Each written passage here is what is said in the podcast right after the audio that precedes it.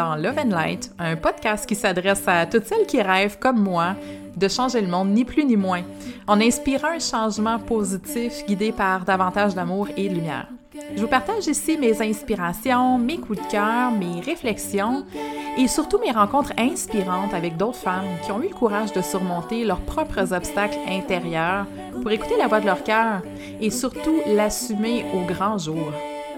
Je m'appelle Clotilde, fondatrice de projet Mamasté.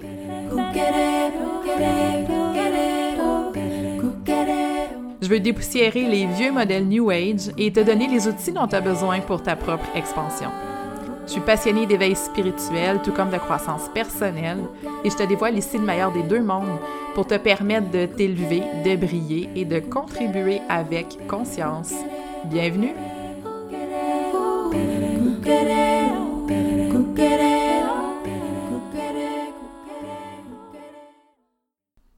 Hola tout le monde, j'espère que vous allez bien. Bienvenue dans cet épisode de Love and Light. Euh, je prends plaisir à vous faire des, petits épisodes où je viens juste vous partager euh, certaines choses. J'ai eu des belles réactions suite au dernier épisode qui parlait de la peur. Euh, comment aussi, naviguer, comment naviguer dans cette période d'incertitude, comment choisir l'amour. Et je reviens aujourd'hui avec cette thématique de choisir l'amour.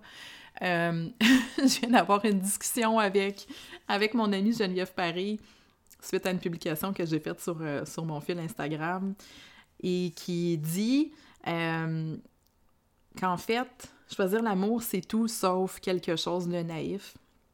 Peut-être que vous avez vu des choses circuler par rapport à ça que c'est naïf de choisir l'amour, que c'est utopique, qu'on vit dans un univers de, de licorne et d'arc-en-ciel, que c'est pas ça qui va changer le monde.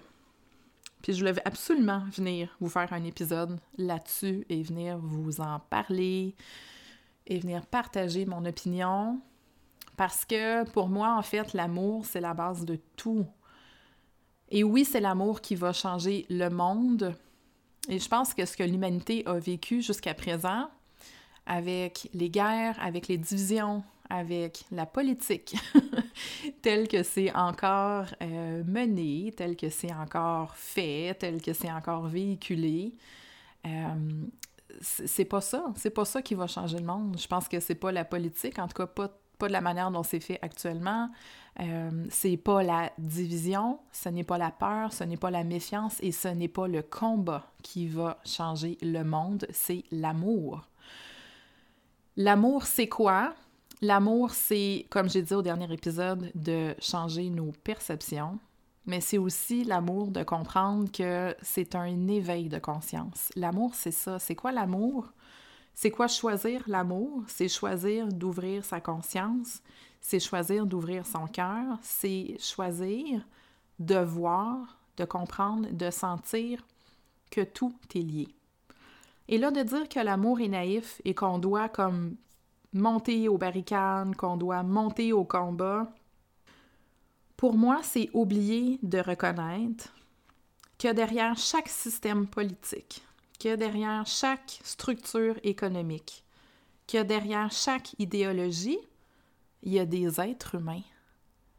La politique, l'économie, c'est pas des choses qui existent toutes seules. C'est des choses qui sont construites et c'est des choses qui sont supportées. Et derrière tous les enjeux politiques et tous les enjeux économiques, il y a du monde. il y a des gens. Il y a des gens qui tirent les ficelles. Justement, pour revenir à la discussion que j'ai eue avec Geneviève, elle me disait c'est fou, là, mais là, on est en train d'amener les gens dans un endettement profond. Mais qui va tirer profit de cet endettement-là? C'est les banques. C'est les banques avec les taux d'intérêt qui vont se reprendre. On permet aux gens de s'endetter, on donne des prêts en ce moment aux gens, et là, qu'est-ce qui se passe? On a peur, on a peur de manquer de sous, on va accepter certains prêts, mais il va falloir les rembourser, ces prêts-là. Puis qui va tirer profit de tout ça? C'est les institutions financières. Mais qui prend ces décisions-là? C'est des individus, c'est des êtres humains.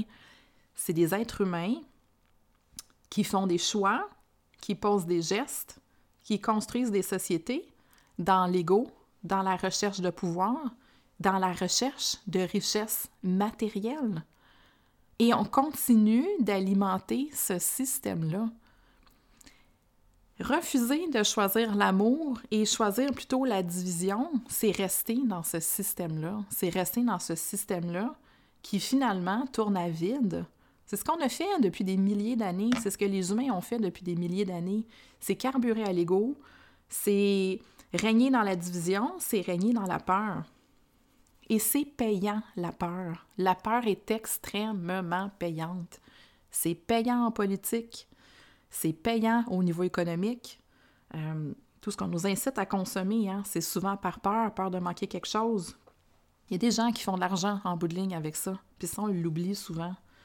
Puis choisir l'amour, c'est choisir d'éveiller sa conscience. C'est choisir de comprendre que nous sommes un, et que chacun de mes gestes, chacune de mes paroles, chacun de mes actes a un impact et a une répercussion. Je partageais ce matin avec mon groupe de méditation matinale. Je me souviens, Laure Varidel, dans le début des années 2000, elle disait qu'on votait trois fois par jour. C'était beaucoup par rapport à, à la souveraineté alimentaire à ce moment-là. Mais on vote et on crée la société et on crée le monde à travers chacun de nos gestes je vote quand je choisis ce que je mets dans mon assiette. Euh, je fais un acte politique aussi dans la manière que je décide d'élever mes enfants, parce que je sais que c'est la génération de demain. Je vote quand je décide de bâtir une entreprise dans laquelle ma job, c'est quoi? C'est d'amener des gens à s'aligner sur leur mission d'âme pour avoir une contribution et avoir un impact positif dans le monde pour amener des gens dans le changement. Et c'est surtout pas en alimentant la division, en alimentant la peur, qu'on va créer un monde nouveau. Est-ce que choisir l'amour, c'est naïf? Non. Au contraire, je pense que c'est ouvrir ses yeux. C'est ouvrir ses yeux sur qu'est-ce qui est prioritaire et primordial en ce moment. Parce que l'amour, j'y reviens, c'est un éveil de conscience. C'est comprendre que nous sommes, nous ne sommes qu'un dans l'énergie, que chaque parole, chaque geste, chaque chose que je fais a un impact. Et choisir l'amour, c'est aussi choisir de travailler pour l'amour. Choisir de travailler pour influencer et pour continuer d'éveiller les consciences, parce que derrière tout ce qu'on voit en ce moment, il y a du monde. Il y a des individus. Et si on ne fait pas le travail pour ouvrir les consciences, pour amener justement cet éveil-là, les systèmes vont perdurer. Alors, ça sert à quoi de combattre puis d'alimenter la division? Si ce qu'on a à faire réellement, c'est d'éveiller les consciences, d'amener les gens dans leur cœur, d'amener les gens dans leur énergie, d'amener les gens à comprendre que tout est lié et que tout a un impact. Quand j'ai décidé de, quitter mon emploi pour, euh, si, vous ne savez pas trop d'où j'arrive, j'ai travaillé 10 ans en développement local, puis mon travail, c'était quoi? C'était d'amener des, des collectivités, des citoyens, des commerçants, euh, c'était d'amener tous les, gens qui, euh, qui forment une communauté, une collectivité, à s'asseoir ensemble, à discuter, à se doter d'une vision d'avenir, puis à travailler ensemble pour y arriver. Quand, quand le yoga est rentré dans ma vie, quand la méditation, quand la spiritualité est rentrée dans ma vie, il est venu un moment où moi, je trouvais plus de sens à ce que je faisais parce que je me rendais compte que je travaillais avec des individus qui avaient déjà leur propre euh, défi intérieur, leur propre bataille intérieure, que finalement, tu as beau essayer de travailler pour le bien collectif, mais quand les individus sont pris dans leur propre peur, dans leur ego, quand les individus essaient toujours d'amener des choses à leur propre avantage personnel, qui essaient toujours de tirer profit de certaines situations, euh, c'est comme si à un moment donné, c'est venu à ma conscience que euh, ça faisait plus de sens, en tout cas pour moi. Pour moi, ça faisait plus de sens d'intervenir à cette échelle-là parce que j'ai vu à quel point on avait besoin d'intervenir à l'échelle individuelle. Puis que c'est en se changeant soi-même individuellement qu'on va amener le véritable changement collectif. Et là, c'est pas pour vous dire que ces initiatives-là sont inutiles Loin de là. C'est vraiment moi, personnellement, je, voyais, je percevais que que ma mission était ailleurs, que ma mission était à l'échelle individuelle et non plus à l'échelle locale et à l'échelle collective. Donc, comme je vous dis, c'est pas pour diminuer ça. Les interventions collectives sont hyper importantes. Mais à la base, il faut se rappeler que ces mouvements-là et ces changements-là vont être concrets, vont être réels. On va réellement, là, la fameuse transformation des structures la déconstruction des structures, là, ça va arriver quand les individus vont changer. Parce que derrière tout ça, je le redis, il y a du monde, il y a des individus, il y a des gens qui prennent des décisions. Et si on refuse de voir l'importance d'agir au niveau de l'individu, comment en amenant les gens dans l'amour, dans la conscience, dans l'ouverture, dans la compréhension que nous ne sommes qu'un, dans la compréhension de leur véritable vérité de leur véritable conscience, de leur véritable essence, on va passer à côté du changement. Je reviens encore sur l'ère du verso. J'aime tellement les enseignements de l'ère du verso. D'ailleurs, je pense que j'ai fait un épisode, euh, je pense, je m'en souviens même plus, oui. j'ai fait un épisode complet sur l'ère du verso l'été dernier. Euh, que vous pouvez aller écouter si ça vous intéresse. Mais l'ère du verso, c'est ça, c'est que le changement collectif va être possible par le changement individuel. Et c'est tough. C'est tough. Et je comprends qu'on est encore alimenté dans, dans la peur et dans l'ego parce que c'est tough de faire ce travail-là sur soi. Euh, ça nous confronte à nos parts d'ombre, ça nous confronte à nos propres limitations, ça nous confronte à nos propres croyances, ça nous plonge le nez dans nos peurs. C'est pas un travail qui est facile. Euh, mais ça va être ça le travail qu'on a à faire pour amener le véritable changement, la véritable transformation des structures dont tout le monde parle. On en parle et on a de la job à faire. Je ne crois pas qu'après cette crise-là, tout va être changé. Est-ce qu'il y a des choses qui vont être ébranlées? Oui, mais il ne faudra pas baisser les bras. Parce qu'on parle de, de milliers d'années à carburer sur l'ego, sur le pouvoir, sur la division et on veut s'amener dans une autre appréhension, une autre approche, une autre manière de, de créer nos systèmes. Puis ça, ça part de soi, de notre capacité à s'ouvrir dans l'amour, mais de s'ouvrir à tout ce qui nous habite, dans le beau comme dans le moins beau. C'est tout ce que j'avais à vous partager aujourd'hui. C'était vraiment un élan, un élan du cœur. Non, ce n'est pas naïf de choisir l'amour.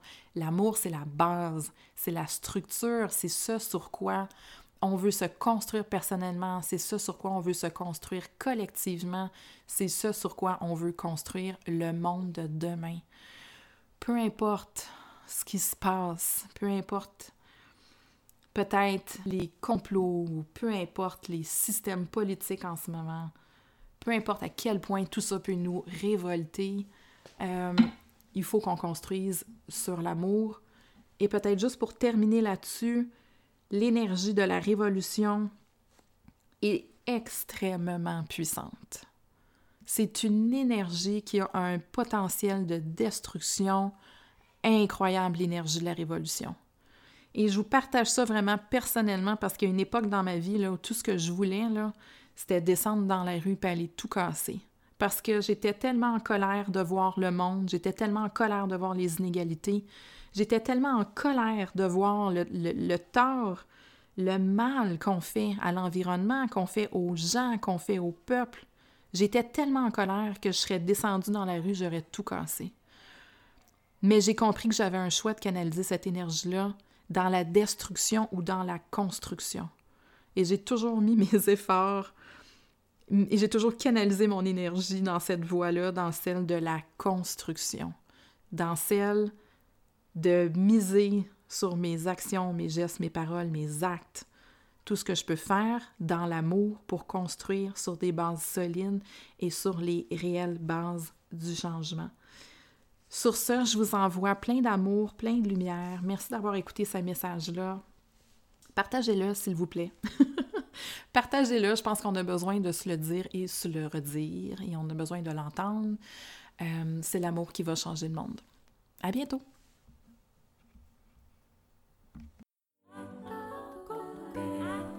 Merci d'avoir été présent pour cet épisode de Love and Light par projet Mamasté. N'hésite pas à partager cet épisode-là si tu as trouvé de l'inspiration avec d'autres femmes qui sont prêtes elles aussi à briller pour changer le monde. Tu peux aussi joindre la communauté Projet Mamasté sur Facebook ou Instagram ou encore me rejoindre si le cœur t'en dit pour toute question ou commentaire à projetmamasté.com.